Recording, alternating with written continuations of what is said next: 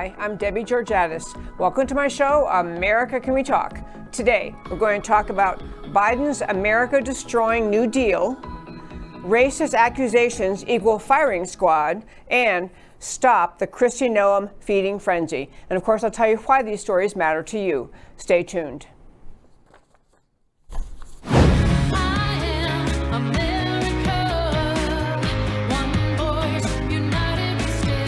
Debbie Georgatos, host of America Can We Talk, is an author, attorney, and political analyst whose mission is to inspire the American political conversation about preserving liberty in the best country on earth.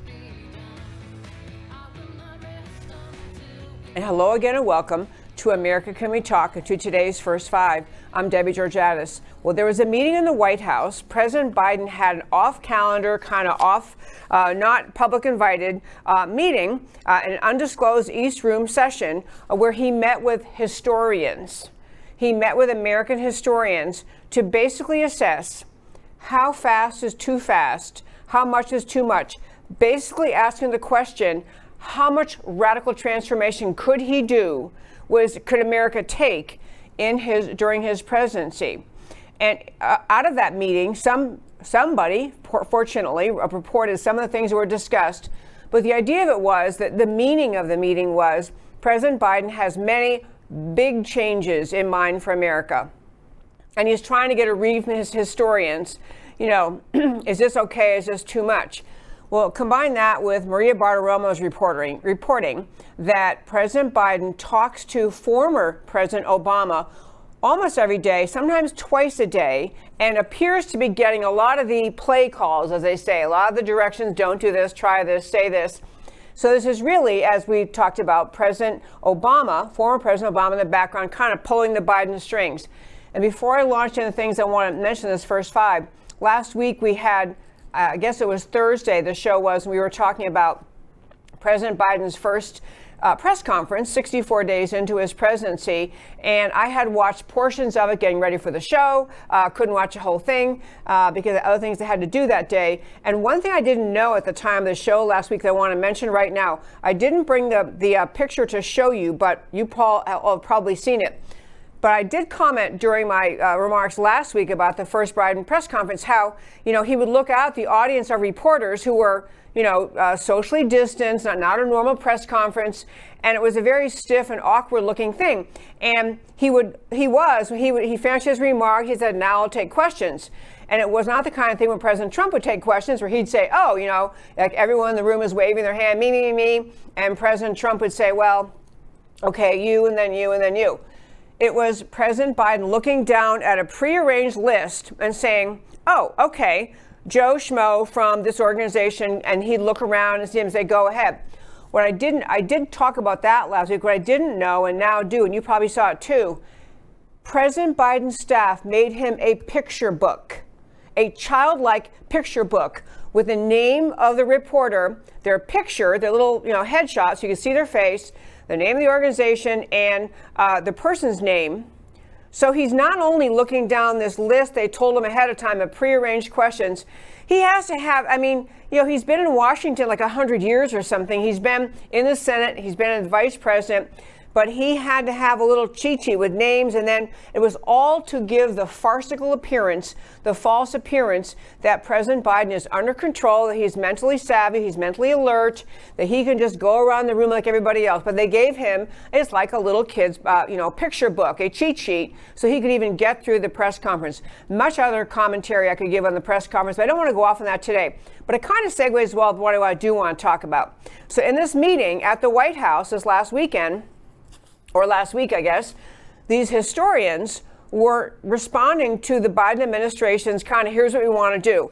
Among the commentary, the points they were making was that President Biden likes, he's kind of reveling in the idea that he's going to be seen as even a more transformative president than President Obama was. He's going to be more bold, more out there, and he has a very big agenda in mind for America. Among the things he said for sure he wants to focus on, uh, and, and at the meeting, of course, discussing, you know, the Democrat Party, the Democrat Marxist Party, has control of all of Washington. So it's not really like he has to negotiate with anyone, especially in these first two years. And especially if H.R. 1 passes, he will never have to negotiate with any Republican again. But he loves a growing narrative he's like a bigger, bolder thinker, and he wants to go bigger and kind of saying, you know, with or without the Republicans, we're doing the radical left agenda. Among the things he cares most about working on is landmark legislation on climate, guns, and voting. Climate, guns, and voting. Big, big, big issues he has in mind.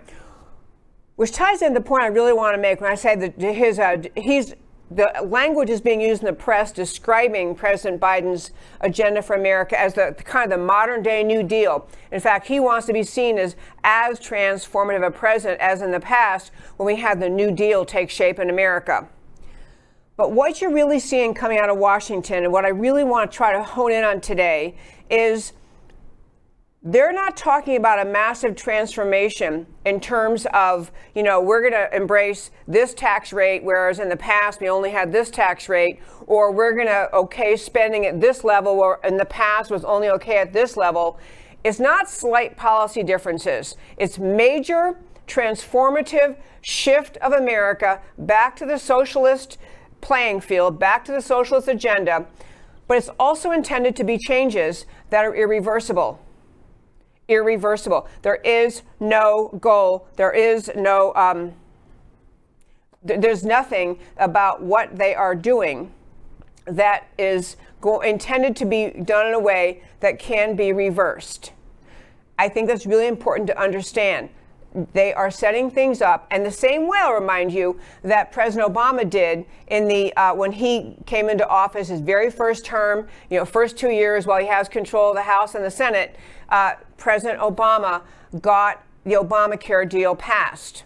And Obamacare passed because if anything a socialist wants, it's the government in charge of health care. That was why it was agenda item number one in the Obama era.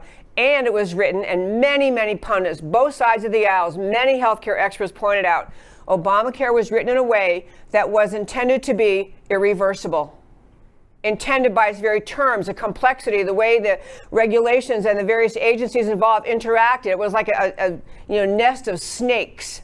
There's it, vipers weaving around each other, intentionally done that way to avoid it being reversible. And so we have under the um, Biden administration, we have HR one.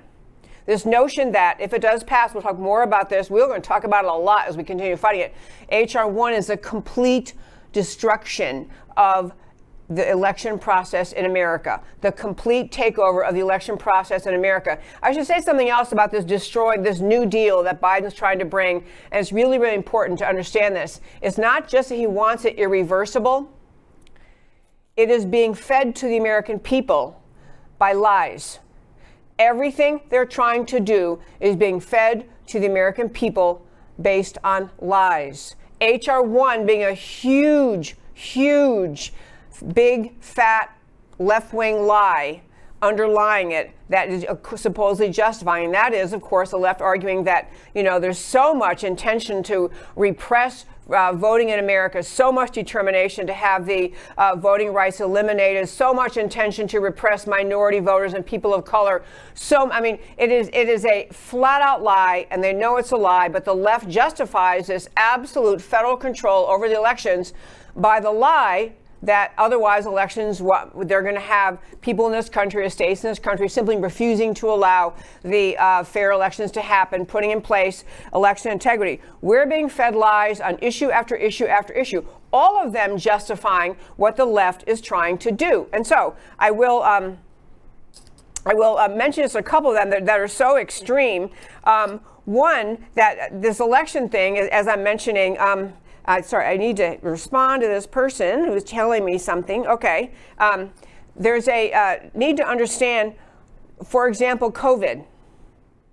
COVID has been a lie over the past, used by the left to justify shutting down, telling people what um, you know what they uh, they whether they can go to work, whether they can get out of their house, how they can live, where they're going to be allowed to go. COVID has been premised on lies. Not that it's not a real thing, but the numbers grotesquely exaggerated, the death rate greatly, greatly exaggerated, uh, failure to let the American people know about available remedies or available treatments way ahead of ever needing to go to the hospital. So COVID has been a, a basis of, of just endless lies. Somehow, uh, you, unless you're uh, willing to wear two masks, you're selfish. Unless you're willing to stay indoors, you're not being kind to your neighbors. Uh, a big lie going on in Washington designed to keep the American people stirred up and, and upset and outraged has to do um, with the uh, what's happening with the uh, fencing and the um, barbed wire around the Capitol. By the way, I can tell you about that. The reason on the House that they in, Congress they are keeping the fencing up and the barbed wire is to send out a lie, to send a signal to the American people that there's just a massive QAnon movement, a massive, you know, white supremacist movement or some other stupid thing, Ku Klux Klan thing, and that unless they protect the, the Capitol in Washington, they're going to be overrun. This is what the Democrats are doing. It's based on a lie. They know it's a lie. They know there is not a massive uh, white supremacist movement in this country. They know there is not a, a, a QAnon movement ready to storm the gates. They understand those things aren't true. But if they leave the fence up and they send that message to the American people, then the American people are just more and more frightened of each other. Everything the left is doing in this country is heading us toward a radical, radical destruction of basic freedom in America. And to get Americans to go along with it, to submit to it, to surrender to it, to not challenge it, they have to put out lie after lie after lie after lie. So people who are uninformed will say, well, you know, they have to keep that uh, fence up around the Capitol. They have to keep the barbed wire because, oh my gosh, you know, there's this massive anti-government movement that, that is, would otherwise just take over. I mean, they, they're premising everything they're doing on lie after lie after lie. Uh, we live a lot with lies and all sorts of other things. Uh, men are women, women are men. We're going to get to that a little bit later in the show today. Uh, they're claiming their massive power grab or federal control over elections uh, is all justified because the, the Democrats claim they're standing up for voting rights when the fact is they're trying to repress the freedom of vote, control the freedom to vote. They're trying to cause the states that actually have impactful election integrity legislation to, to uh, have those wiped out by the federal government. So, I, this whole New Deal coming out of Washington, the, the points I want to take away the American people are being, to use a word used by Ken Blackwell, brilliant columnist and writer. Uh, Ken, Ken, Blackwell had a piece in the town hall called The Left's Hoodwinking of America. His basic point, and one of the basic points I'm trying to make to you in this first five, is this the Biden administration is intending through their messaging, their executive orders, the causes they celebrate, the things they say, the legislation they're pushing, they are trying to eviscerate the basic constitutional freedom of the American people. It's a massive left wing power grab happening in Washington right in front of our faces, and they're using every available tool, every weapon, everything they can to, to, to uh, just shut down freedom as, as it has always been in America and to convince the American people to go along with them because of the lies they put out to justify what it is they're asking to do. A brilliant piece is on our website, americacanwetalk.org. Uh, brilliant piece written by Ken Blackwell. Again, this is about the the Democrats called it the For the People Act. It was HR 1, which is you know House bill now or H, House resolution now is SB 1 Senate bill. It's the one that basically takes over elections uh, in Washington um, and will result in absolute corruption permanent corruption of the election system in America. They know it. You know it. One other big piece in the first five as we move forward. If I had to say there's a theme for today's show, it is that you have to, I urge you to step back and get the big picture of where the left is headed in this country. Get the big picture first. Don't get sucked in to every little issue that comes up and think, oh, well, now we're discussing border policy. And now we're discussing election law and now we're discussing you know, the January 6th events, and now we're discussing health care. If you get drawn in to the individual issues that the left is pushing, you lose sight of the big picture. You lose sight of the forest for the trees, and you don't see what the left is doing to this country. What we are watching in Washington, with the left having complete control of the Senate, the House, the White House, and frankly, even though President Trump worked hard to get many judges in office, it's also the judiciary tends to capitulate or surrender to whatever it is the left wants on issue after issue after issue. So where we sit here, we're sitting here in 2021 nearing the end of March of 2021, thinking we're only a few months into the Biden administration. History will look back at this time and say, why couldn't you see what the left was doing? Why couldn't you see how extreme the situation is in Washington? Why couldn't you see it? And then, why couldn't you fight it? Why didn't you fight? Why didn't you fight back on every issue all the time? And that is my theme for today. We're going to talk about a lot of different ways that, that we need to be doing that. But one more thing about this, what is happening in Washington, the Biden New Deal.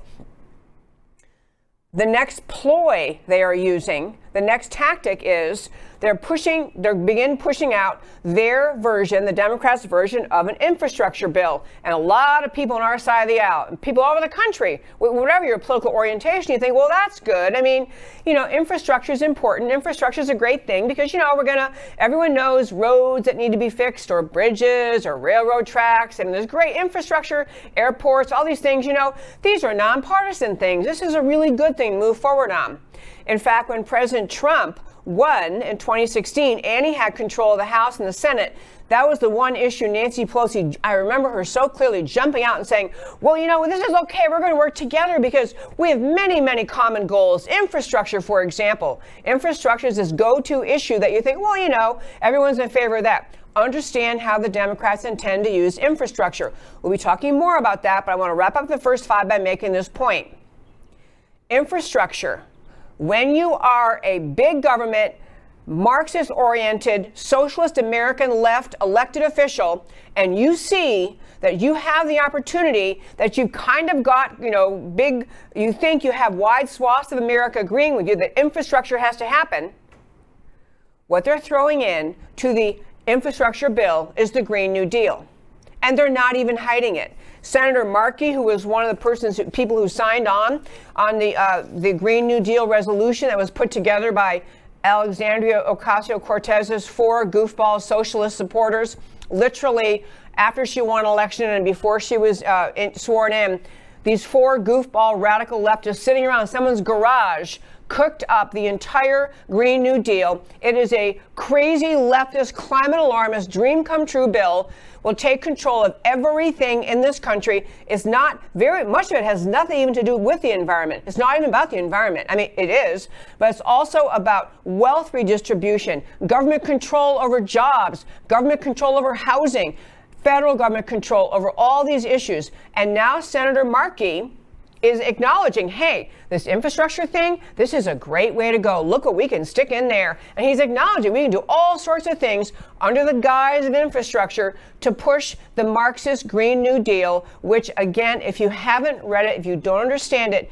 it has it is about the environment. It is transitioning America at, at a breakneck pace um, from a country that has used fossil fuels and has continued to improve the uh, use of coal and fossil fuels and nuclear and productive and cleaner and better and better ways to get rid of all of those as fast as they can and go to the sustainable energy things that are not sustainable. But the point of the Green New Deal is not just the environmental radicals' uh, dream come true. It is a completely, in fact, I remember the day I first was reading about this Green New Deal, and I had an environmental expert on my show who's you know written for years about the environment, and I thought he was just going to talk about, oh yeah, you know, there's this this this this this provision. He just started out by saying, this is a complete socialist takeover of the United States of America. That's what the Green New Deal is. And I thought, he, I, I kind of chuckled. I, you know, I said, well, I mean, maybe that little extreme? Said, no, it's not. It's taking over housing, jobs, employment, wealth redistribution. It is a, it is a complete a socialist dream come true under the guise, under the lie of all of it being necessary because of alleged climate uh, change, alleged, you know, man-caused, massively destructive, you know, impending doom climate change, which is what the left is always selling. So, wrapping up the first five, I'll say this. I want all of us to be alert that in the Biden administration, they had this meeting in Washington. It wasn't, and uh, these were not ideas cooked up at that meeting. What they were doing is saying to these historians, how much of the radical Marxist agenda can we get done in four years? Basically, how much can the American people take? How much will they tolerate? Is it going to be, you know, and here's what we want to do. And again, the goals that, uh, that Biden laid out, the ones he loves more than anything else, were um, let me get my little sheet up. Um, it were climate, guns, and voting. I'll tell you more why all those things matter so much. But recognize what we are watching as we sit in our happy homes around the country and around the world. Recognize what we are watching. We're watching for the first time since the Democrat Party has been completely overtaken by the Marxist movement in this country.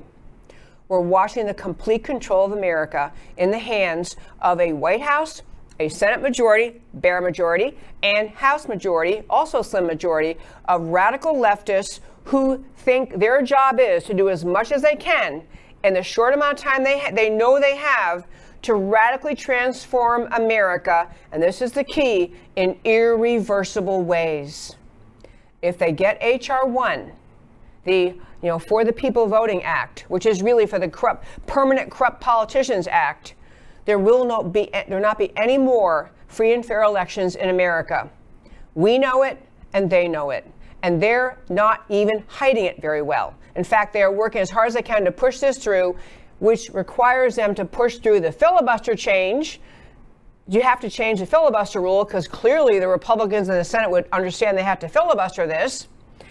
And to get the filibuster rule gone, you have President Biden, you know, taking a last-minute step as he's pushing the, the two wobbly Democrats who maybe will still stand up and say we ought to have the legislative filibuster, which is uh, Senator Sinema from Arizona and Senator Joe Manchin from West Virginia. So Biden, in a just audacious, blatant, not even hiding it, just elevated or nominated Manchin's wife to some position in Washington. Who even knows what it is? She won't do anything. She won't have any jobs. She'll have a title, and he'll have one more way to arm twist Manchin to go along with the Democrat power grab, which we're now watching in Washington.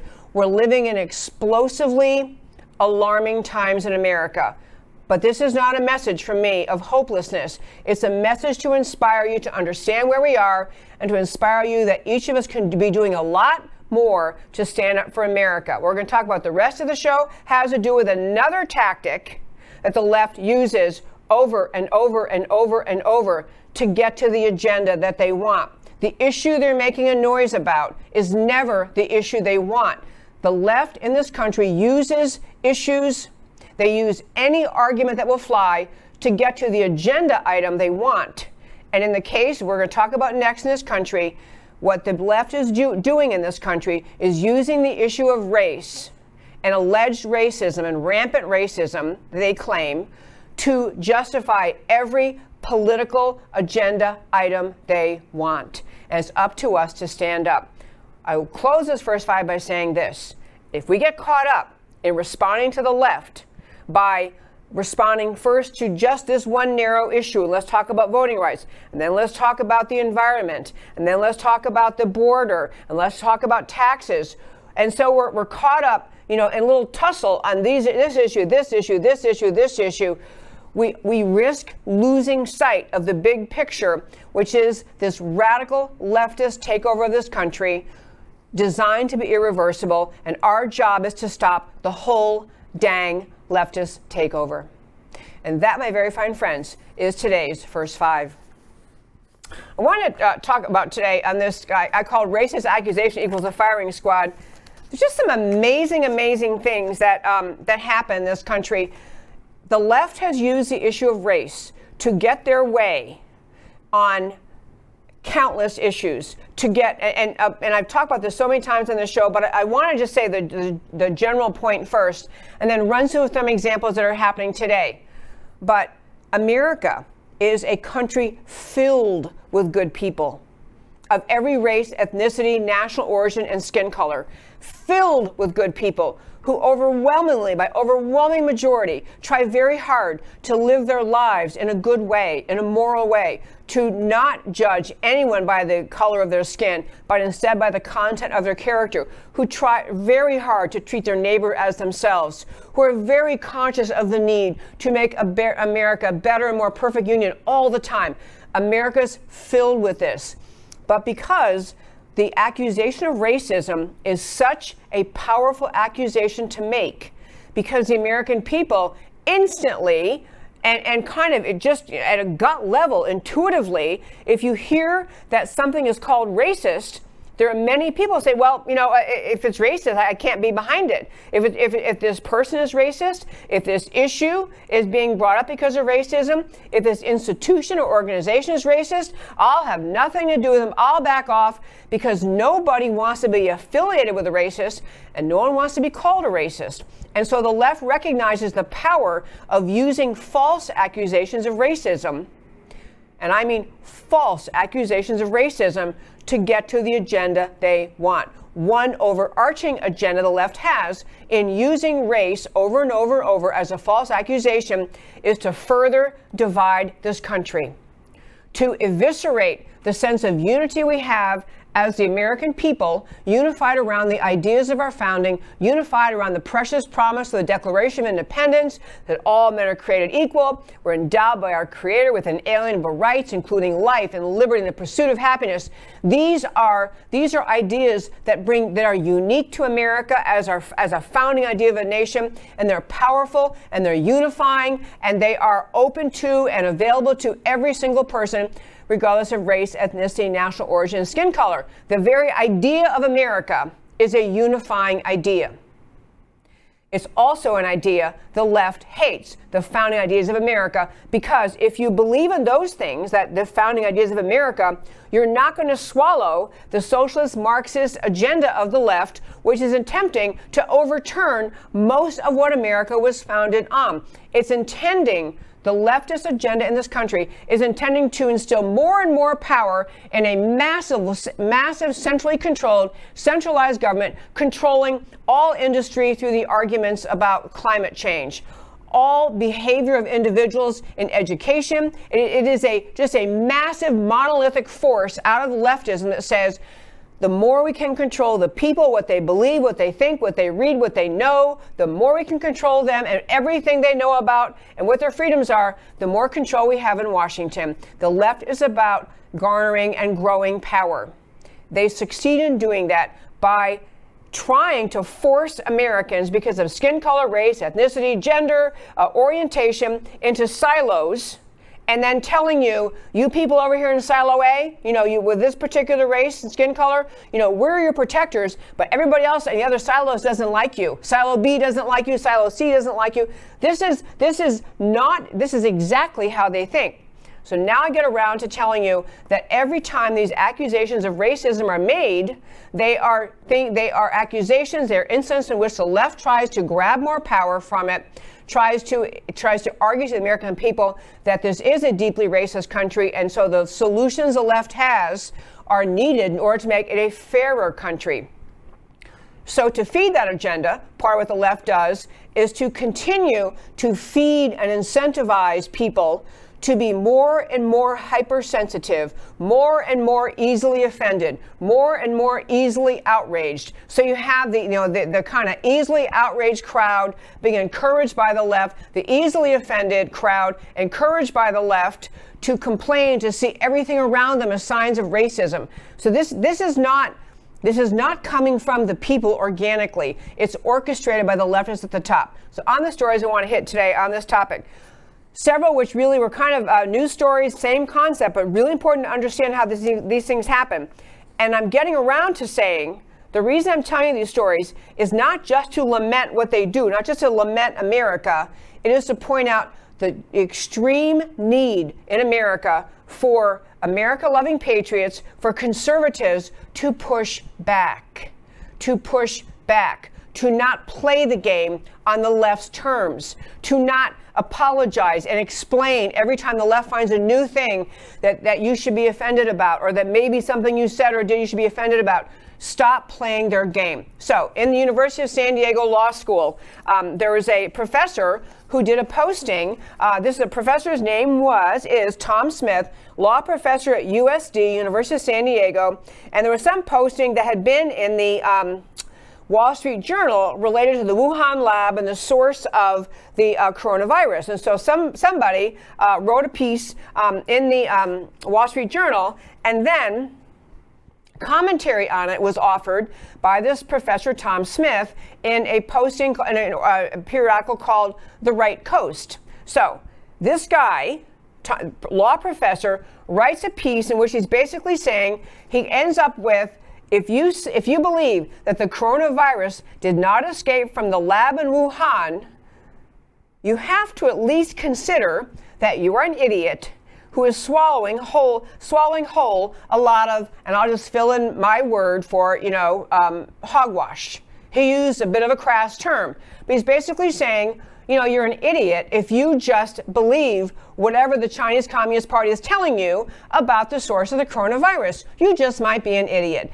And so he's criticizing. And so, again, what he says is if you believe the coronavirus did not escape from the lab in Wuhan, you have to at least consider that you are an idiot who is swallowing whole a lot of Chinese hogwash. He used a different expression. So that statement, written to talk about you know how dumb you must be if you think that the his, opinion that the coronavirus didn't come out of a lab. So some student at University of San Diego, uh, you know, saw that posting, this professor posting. He, this student was a member of the Asian Pacific Law Student Association at USD. Uh, he complained to them. The group filed a formal complaint with the help of the student bar, went to the uh, administration at USD Law School to say, this, pres- this professor said something. This is anti-Asian racism. The universe, university, as all universities do, jumped into high gear. You know, immediately denounced a statement, sent out a statement to the students, and then to the whole community. You know, this is not consistent with our community standards. We don't talk like this. He was not intending to uh, speak to. Uh, he was not speaking on behalf of the university. Mind you, by the way, the professor who wrote this instantly or very shortly after criticism started posted said in an update, it appears that some people are interpreting my reference to Chinese hogwash as a reference to an ethnic group.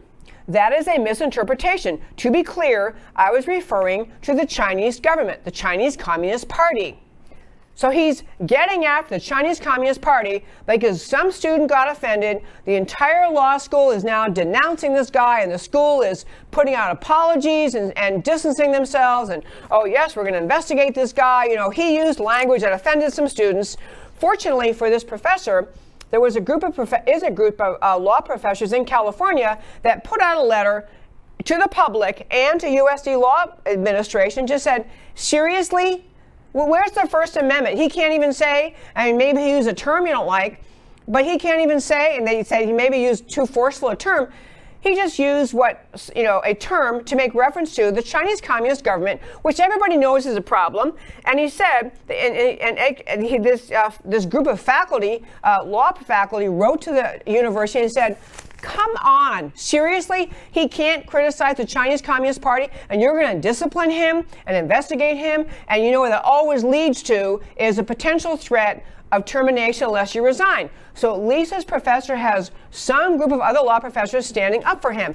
But it is a it's a good example of we have cultivated cultivated this just um, th- this aura, this culture of uh, you know, you can nitpick someone else's words, nitpick their actions, and they are done. They are fried. You are going to destroy them. They say something that you can call racist, and you're going to get them out of here. Now, I don't know what's going to happen with this guy. The university, uh, at least, is getting some pushback from other law professors who are pointing out what about First Amendment? What about his rights? It's private commentary. And he's talking about the Chinese Communist Party. Thank God somebody is talking about the Chinese Communist Party. But this is the kind of stuff, these kind of things, I'm not saying they never happened before, but the left has cultivated this culture of look for hints of racism, look for things that you might be able to contort and manipulate into an example that maybe represents racism, and then go hog wild and go after him and get him fired. At my own law school, I went to Georgetown Law School. Uh, there was an incident which I briefly alluded to a few weeks ago, but they're having online class. They had two professors not in the same place doing an online class for some Georgetown law school, uh, some class, I don't know what it was, and the class is on Zoom. And so everyone sitting at their computer, watching, you know, taking notes, listening to class. So the class ends. The, the two professors, one's a woman, one's a man, uh, and the class was over. The student, but the Zoom was still on, uh, or Zoom or whatever service they use, but you know, a Zoom-like thing, still on. And the woman professor is commenting to the her colleague, the male professor, saying, you know, she was disappointed. They're talking about grades and, and grades kids earn in law school, students earn, learn, uh, earn in law school, and saying that she was so disappointed that it seemed like every semester she had a large number of students who are African American who uh, just did really, really poorly. And she wasn't saying, I mean, if anything, you might think she's thinking, I wish that weren't the case. I wish I could help because she's she's saying the black students are overrepresented among those who are receiving poor grades. That's in, in you know in the more I don't know common way you might say that. That's what she's saying. So she says that she didn't you know she didn't make any slur. She didn't say any draw a conclusion. If anything, she's expressing disappointment. She's fired for saying that. So some students, of course, are still on the call. They didn't hang up. They hear what she says. Big fiasco. She was fired for saying what I just told you. And the other professor who was on the call was also fired because he didn't dispute what she said. Okay, so that, that's Georgetown. I'm going to give you other examples. I, I mean, I, I, mean this this in, this this determination to find racism under every rock, to interpret any possible misstatement, uh, failure to speak clearly as racism, and then to try to generalize that more broadly to be used as an accusation against someone and to have that person you know erased more or less cancel culture on steroids uh, that is it is not just a hypersensitivity of today's youth it's not a hypersensitivity that organically arose in America. This is a manipulated, divisive tactic used by the left. I'll tell you something else, really interesting ones too. Two other quick things.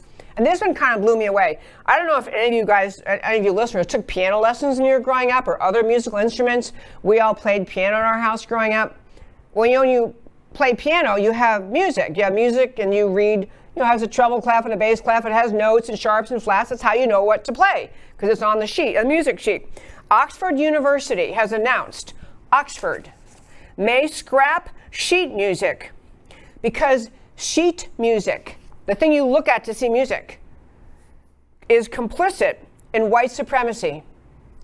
I don't even want to know what their dumb argument is. The idea, I don't know how you're going to have students learn what to play and learn a piece of music and be able to play together in a symphony or as i used to do sometimes play piano you know as the choir was singing you know be their accompanist on for uh, the choir singing if you can't look at music if you can't learn from music I, I, mean it's so absurd a similar one which we talked about before but uh, but again once someone says something is racist everybody jumps Oh my gosh, okay, we're going to hack it with sheet music. Another similar one Brooklyn College professor of math, professor of math of math education, Laurie Rubel, Rubel um, said this was now a few months ago. This was in August, actually, this was last year, August of last year, argued on Twitter that the mathematical equation 2 plus 2 equals 4, the mathematical equation 2 plus 2 equals 4, it reeks of white supremacist patriarchy.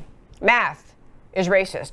Can't get started. One last thing before I get to my point. I'm saying in this segment, there was a, a contributor to the New York Times and the Esquire someone named da- Damon, D A M O N, Damon Young. I want you to read what he actually published. What he said was true. This is, this is a contributor to New York Times and Esquire, Damon Young. Whiteness is a public health crisis. Whiteness, the fact of having white skin. Whiteness is a public health crisis. It shortens life expectancies. It pollutes the air. It constricts equilibrium. It devastates forests. It melts ice caps. It sparks and funds wars. It flattens dialects. It infects consciousness. And it kills people. Okay, that's a little extreme, clearly.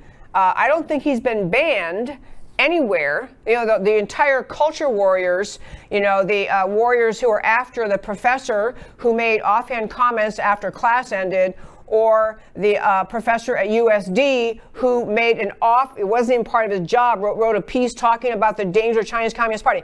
No one on the left is going to attack this guy, Damon Young. No one's going to say, that's, that's racist. You can't talk that way. You can, I mean, he's, he is talking that way. And seems to be fine with the left. And I raised all of this. To, I mean, I mean, actually, I got to tell you one more story. The, the, idea of using race as a as a means to divide us. It's mind blowing. I'll tell you one last story, which I actually um, found just okay, maybe two last stories. One was. Remember, there was a, a very unfortunate and sad shooting uh, in Boulder, Colorado last week. And right after it happened, and as it turned out, the shooter was an immigrant from Syria, a Muslim immigrant from Syria, who chose to shoot up a Jewish grocery store and kill a bunch of Jewish innocent people. And he was Muslim and he hated Trump. And but when it first happened, of course, you know, everyone on the left loves to jump and assume this is another evil white supremacist. So this editor for the U.S. News, her title was USA, not U.S. News, USA Today's. She was a race and inclusion editor race and inclusion editor, Hemal Jhaveri uh, went to Twitter and posted, It's always an angry white man, referring to the shooter. It's always an angry white man, always. Okay, so and it wasn't angry. So she got fired, and you know you think she'd be embarrassed because what she's the conclusion she jumped to had nothing to do with the incident. She was fired by U, by USA Today. But what's really interesting is her defense. She is tweeting and posting and complaining about being fired and trying to say that she was standing up for, because she was fired, she claimed she was fired for challenging whiteness. I mean, you can't make this up. I say all this to say, I, I'm on this point to say this today. America has a lot of challenges ahead of us. On the subject of race, be very conscious of every time an accusation is made of racism. Look at the source, look at the facts, look at what was actually said or done, and come to your own conclusion and push back. Thank goodness for this USC law professor having other law professor colleagues. I don't even know if he knows them, but they're a law professor group in San Diego or in California who are saying, you, you can't, you're, you're going to fire this guy for writing about the Chinese Communist Party? Really? Because that's, that's racist, that's anti Asian. I mean to tell you, the avalanche of allegations of racism in this country will continue until it stops swaying us. It will continue until, at this point, eh, people they finally realize the American people won't get pushed around by it anymore. As long as making the allegation of racism pushes around the American people, causes them to surrender, causes them to give in, whatever the left wants, okay, just don't call me a racist, whatever you want, they'll continue doing it. I'll tell you one last, just kind of most amazingly story. So there's a golf tournament that occurs in the state of Georgia. The PGA um, has the Masters tournament. It's an annual tournament um, in Georgia. So Georgia just passed election reform laws, like like really basic, nothing radical, nothing. I mean nothing unhinged, just radical election integrity laws after the most, you know, corrupt election in American history, 2020, after polls that show half of Americans think our election process is corrupt. So Georgia passes very basic election integrity laws. Because the left doesn't like election integrity. Heaven knows they never support election integrity. They never support anything that would make elections more fair, that would make elections where you're actually sure that people who are voting are eligible to vote, that they registered on time and followed the law. The only election kind of legislation the left pushes is to enable fraud. That's all they ever push. So in Georgia, they pass a law trying to get to better election integrity. And so the left is hysterical, making all sorts of claims unconnected to reality about all the election, uh, the Georgia new election law is all about uh, trying to repress the minority vote, uh, trying to scare voters, trying to make it too hard. I mean, just hogwash, hogwash. But you have a, a group, a civil rights group, that's actually publicly calling, publicly calling for the PGA, Professional Golf Association, tour to pull the Masters golf tournament out of Georgia to protest Georgia's new voting laws. They, uh, when I say they go to great lengths, and you know, I'll tell you what, one other clarity, a point of clarity, and then I really I hit one last kind of quick story for the day. It is true that there are millions of people who hear what the left says, who hear Biden say when he's in his first press conference that all of the election integrity efforts around this country are only designed to repress minority vote, to send us back to the Jim Crow era, to prevent people of color from being able to vote. I mean, Biden and the entire left make up these lies, and they know they know when they're saying it that it's not true. They understand that the election integrity laws are not Jim Crow laws; they're not unfair, but they have to fight against election integrity because they they don't want election integrity. But there are millions and millions of Americans who don't know that the left is lying about these issues, who actually hear Biden say the kind of things he says. And not just Biden, but many people on the left hear those kind of statements and they think, wow, I didn't know that. You mean the GOP is passing election integrity just to prevent the minority community in Georgia from voting? I mean, they actually believe it. There are plenty of people who are duped by it. It is why the left continues to use the issue of race because they know it works. And not just on black Americans, I mean on Americans uh, of all different uh, race, ethnicity, national origin, skin color. It works. The lies work in some communities. And they work in those communities because the people aren't informed.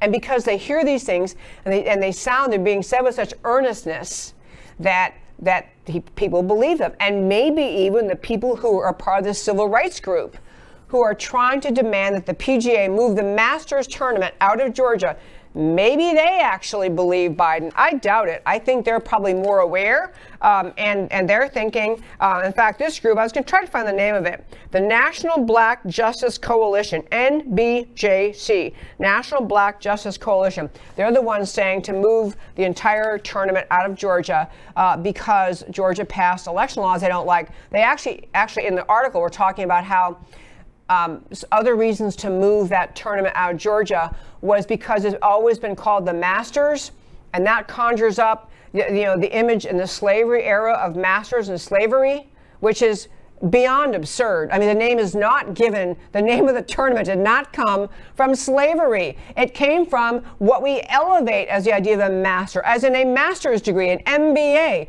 a master's in economics. It, it is a term that signifies mastery of something, of learning something, of being good at something, of being, you know, you can be a master tradesman, a master carpenter, a master electrician. It's a term reflecting, the term master is a term reflecting skill and learning.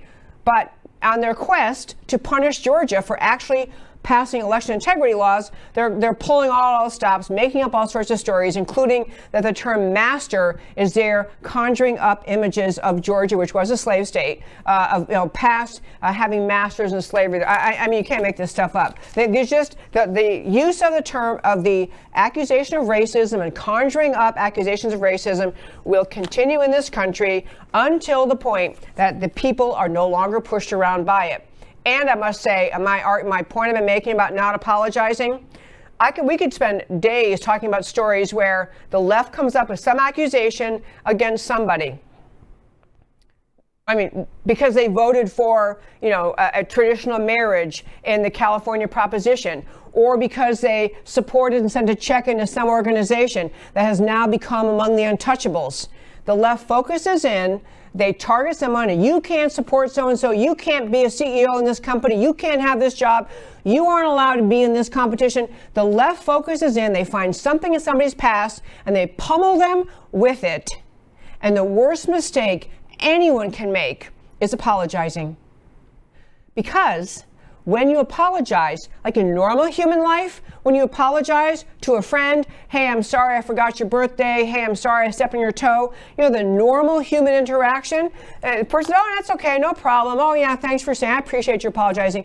But that's not the answer of the uh, left when people apologize, when people go along with a story they've cooked up against somebody. The answer is, to, is that the left will continue continue attacking, obliterating until they destroy you. And so, this whole notion moving forward, I think the answer of the PGA should just be no. No, one word, not moving. Thank you for your input. Stop playing games with them. Stop playing the game of life on the left's playing field and by their terms. You can't win when they started accusations like this, when they start down a quest to destroy someone, they'll never stop. And you're apologizing or explaining yourself or trying to defend yourself all it does is make things worse. They'll continue attacking you. We have to recognize the bullishness of the American left must be met by our own firm responses. Okay, lastly, I'm almost out of time. In fact, I'm out of time, but I want to hit the, the uh, Kel- Kristi Noem story very briefly. Um, so, Governor Kristi Noem of South Dakota was, up until two weeks ago, you know, just the, the darling of many, many conservatives. Uh, she was a, um, you know, a, a governor in South Dakota, former member of Congress, now a governor of South Dakota, who actually stood up for firmly stood up for the rights of the people not to have their freedom taken away under COVID. She never shut down the state. She never issued a mask mandate.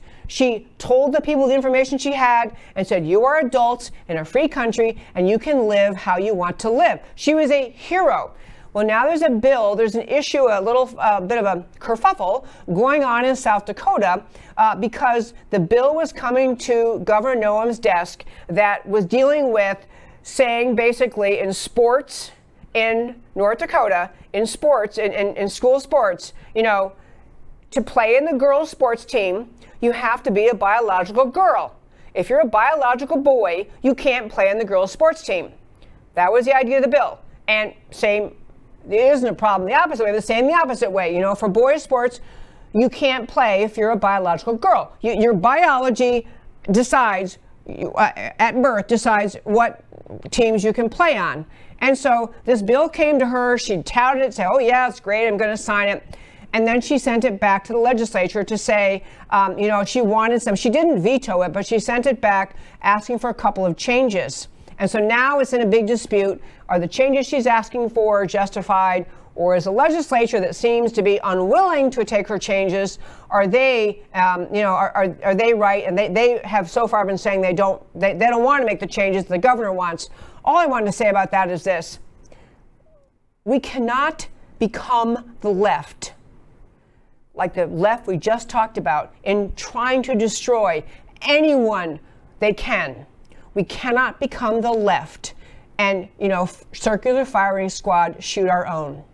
First of all, Christine Noem, I don't know where this is going to go. I don't know if Governor Noem is going to end up signing the bill as it was. One thing she's been saying, what she wanted to do was sign it so it applied to high school sports but not to college. At the college sport level, NCAA, she wanted to put together, is trying to put together a coalition of other red states to pressure the NCAA to say, you need to comply, you, NCAA, need to go back to, you know, girls play girls sports and boys play boys sports. This is way because there actually are differences and there are only two genders and boys play with boys and girls play with girls in sports because otherwise it's not fair.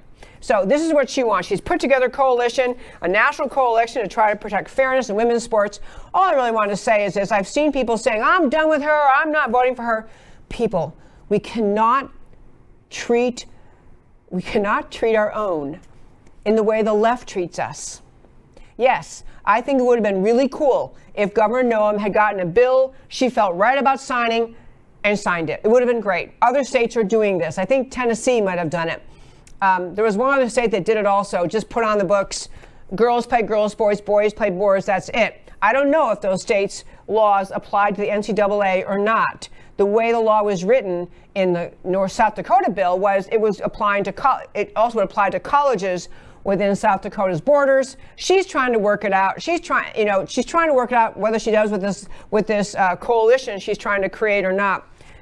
But she's not, to be very clear.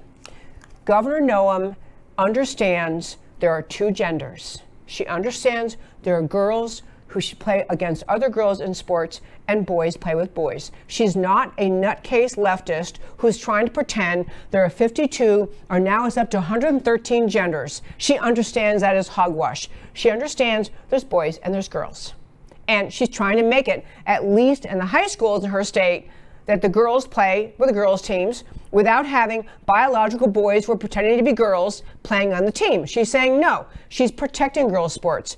Whatever happens moving forward, I don't know, but I, I could hardly believe how quickly some people want to pounce on her before she gets to uh, a decision. And I want to just tell you, I sent Matt the Wonderful a couple of pictures. I will tell you over the weekend, and I, I do want to close this point too. Over the weekend, my husband and I had a chance to go to a fundraiser here in Texas. Uh, Governor Noem was there, got to meet her, and our Texas um, chairman of the Texas GOP, Allen West, was also there. It was a huge packed event, not huge. It was in a home, and so you know, can't hold that many people. It was a, lot of people, a lot of excitement. Governor Noem spoke, uh, and Lieutenant Colonel and Chairman Allen West spoke. And I want to show you the pictures from that event, and then I'm going to tell you. Uh, so there's Governor Noem uh, and myself, and I don't know the other people in the background, but anyway, uh, we met her. And there is Lieutenant Colonel Allen West and, and Governor Noem. I'm telling you, both of them were stellar speakers. And the reason I want to close on this point is to say this: we don't have a bench of 150 likely, solid, possible people to run for president in 2024 on the GOP side. We don't even have 10. And so we have someone, I don't know if she's going to run for president. She's up for governor again 2022. I don't know if she's going to run for president in 2024. I don't know if she's going to uh, want to stay in South Dakota. I don't know. But when you have someone who has done so much good on the GOP side and, the, and, and the, on the issues that matter, and taken the slings and arrows of the left, and she has taken slings and arrows, the idea that you're going to say, I'm done with her because of this issue, especially when it's not resolved yet, too quick to judge, too quick to pounce. And when you heard, I heard her speak at length about this over the weekend uh, at this event, she, she gets exactly what the problem is when boys try to invade girls' sports. And she gets the idea that there are two genders, boys and girls. She gets this. And she gets the idea her job is to protect the people of South Dakota. She's, she's not out, hasn't become a wild leftist on this one issue. And I'll close with this and then go to my why it matters to you. But the other thing that came out of this weekend, and I want to really reinforce I talk about issues on this show, and especially today I was really focusing on what the left is doing. And I do that because I think there are millions of Americans, millions of Americans who voted for President Biden who had no idea what his agenda was, no idea what he was going to do. And I do want to try to raise the alarm bells among GOP in our country or just average American patriots about how radical and dangerous the American left is. I, I feel as one of my primary jobs is to wake Americans up more and more Americans up to just how dangerous the left is, what their plan is, what they would be doing with HR 1 if they could do it, what they're going to do with the borders, which is to abandon them. I want to wake America up, but I do never, not ever want to convey to you that I feel hopeless. I do not. I do not feel hopeless. I think our country is filled with good and noble American patriots who will stand up who will fight back. They need to be given the facts. They need to understand the dangerous time we're in. They need to understand that it's not enough to say, well, just wait till 2022 and then we'll get them. We'll have great midterms and we're going to take back the House. If we don't do something on HR 1, we're not going to take back anything in 2022. If we can't stop HR 1, if we can't, as states, nullify H.R. 1, if we can't say in states we're following our election integrity laws and we're putting our laws in place and that's what we're going to do, then we are going to be in trouble. But I don't want to leave the impression with you because I did a lot today of talking about how crazy things are that I am I'm feeling hopeless about America. I am not at all. You go to an event like that, you meet all these people who are just doing tremendous and great things, speaking up for America in their communities, whether they're working in school board races or city council races. They are in it in the fight to the end. They are in it in ways that, that I too numerous to even tell you. There are millions and millions of Americans who understand the threat of the left. They understand the danger we're facing. They understand it's time for patriots to stand up. I am not hopeless. I do not feel hopeless about America. Allen West, Lieutenant Colonel Allen West, was brilliant on that in our in our um, the, this event on Saturday, just talking about We've had tough times before. We've had battles. Don't sit home grumbling and thinking, well, dang, it's all over. America's over. No. There's always a way to fight. There's a way to fight legislation. There's a way to fight to strengthen your state. There's a way to challenge laws in Washington. We are going to be in the fight for America. I will never give up on this precious country. And so, therefore, we are in the fight for the long haul because America deserves it. The idea America deserves to have our patriotic strength fighting for it. I am not, I tell you things I'm concerned about because I want you to know about them, but I don't want you to take away, wow, America's gone. It's not.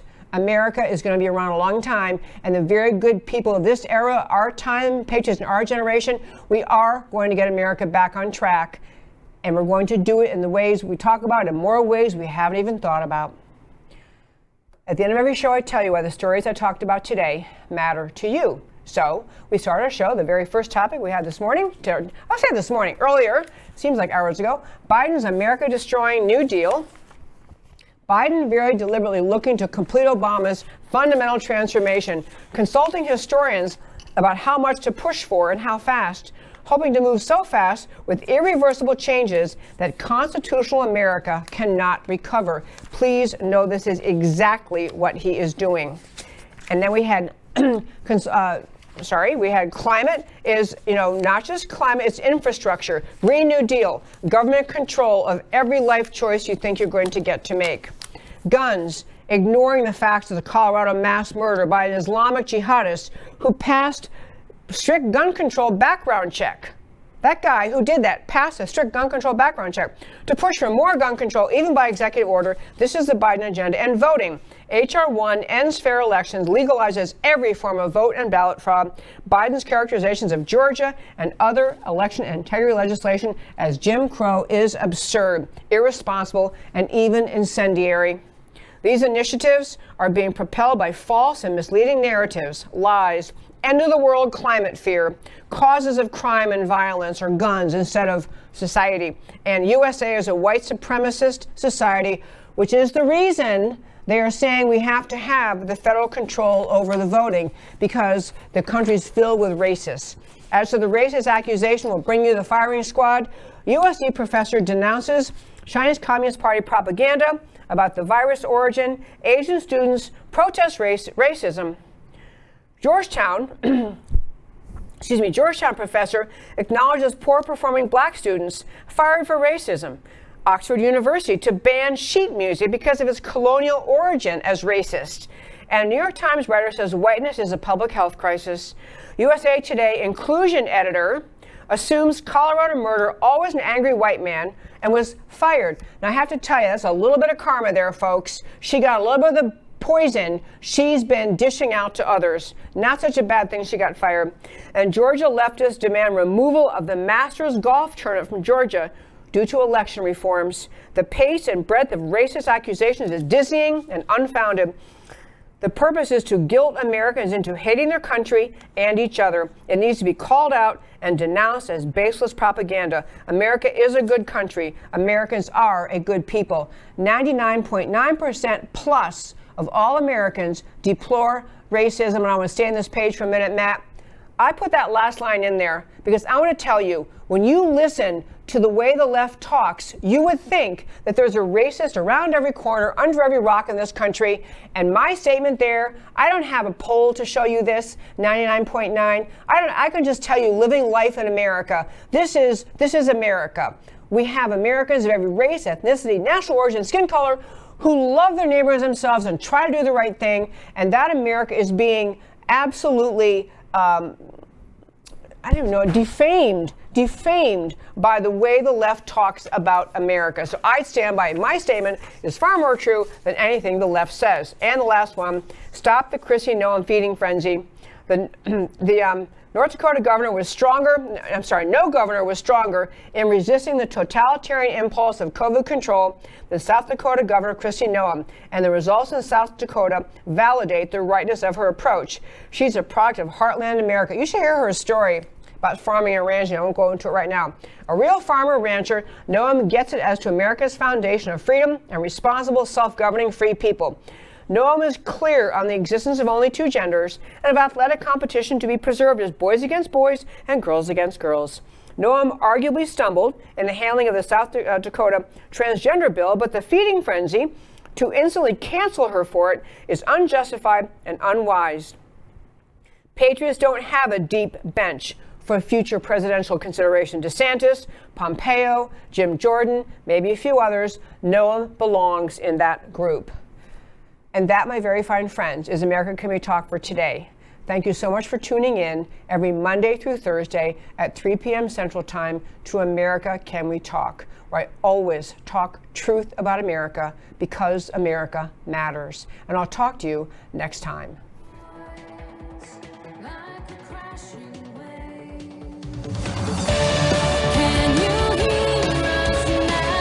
America Can We Talk? Truth about America.